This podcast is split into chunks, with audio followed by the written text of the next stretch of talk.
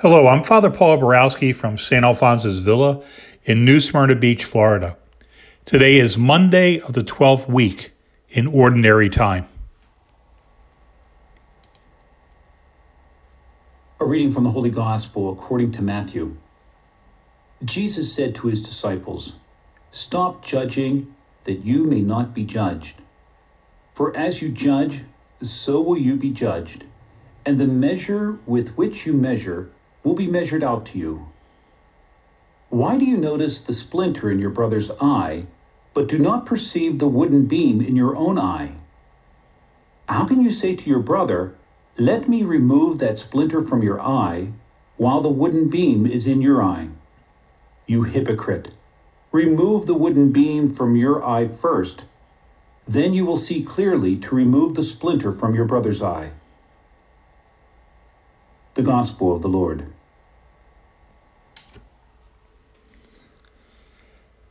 At the ripe old age of 75 years, Abram picks up everything he owns, gathers all of his family, and takes off for a new home. Why? Because God said, do it. This might be an old story about a nomadic people, but I choose to understand it as a tale about sincere trust in God. It is a model of an appropriate response to God.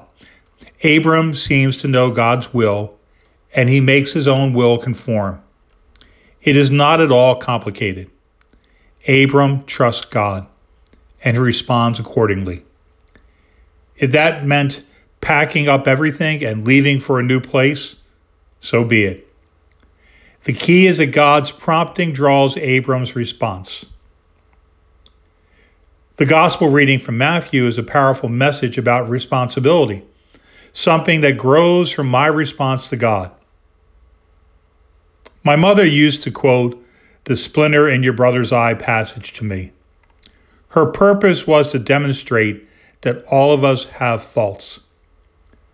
What she didn't point out, and what I didn't pay attention to until recently, is that Jesus puts this notion in the form of a question. Jesus says, Why do you notice the splinter in your brother's eye, but do not perceive the wooden beam in your own eye? An honest, personal answer to that question is revealing.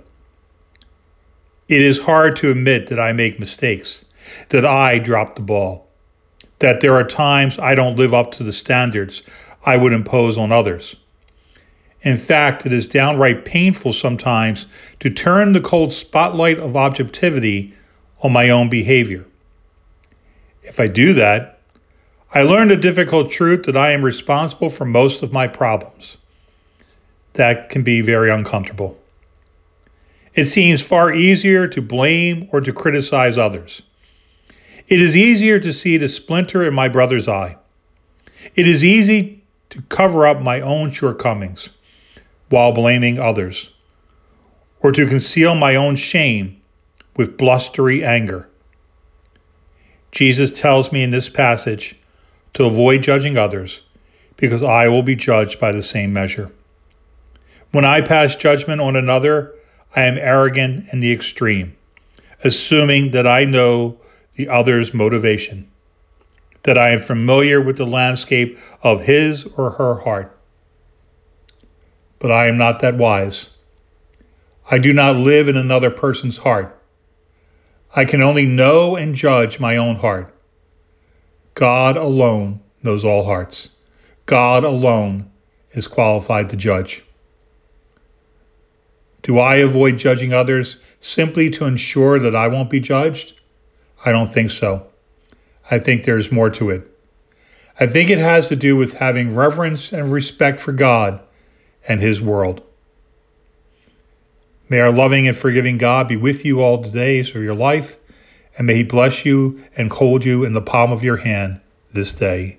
Amen.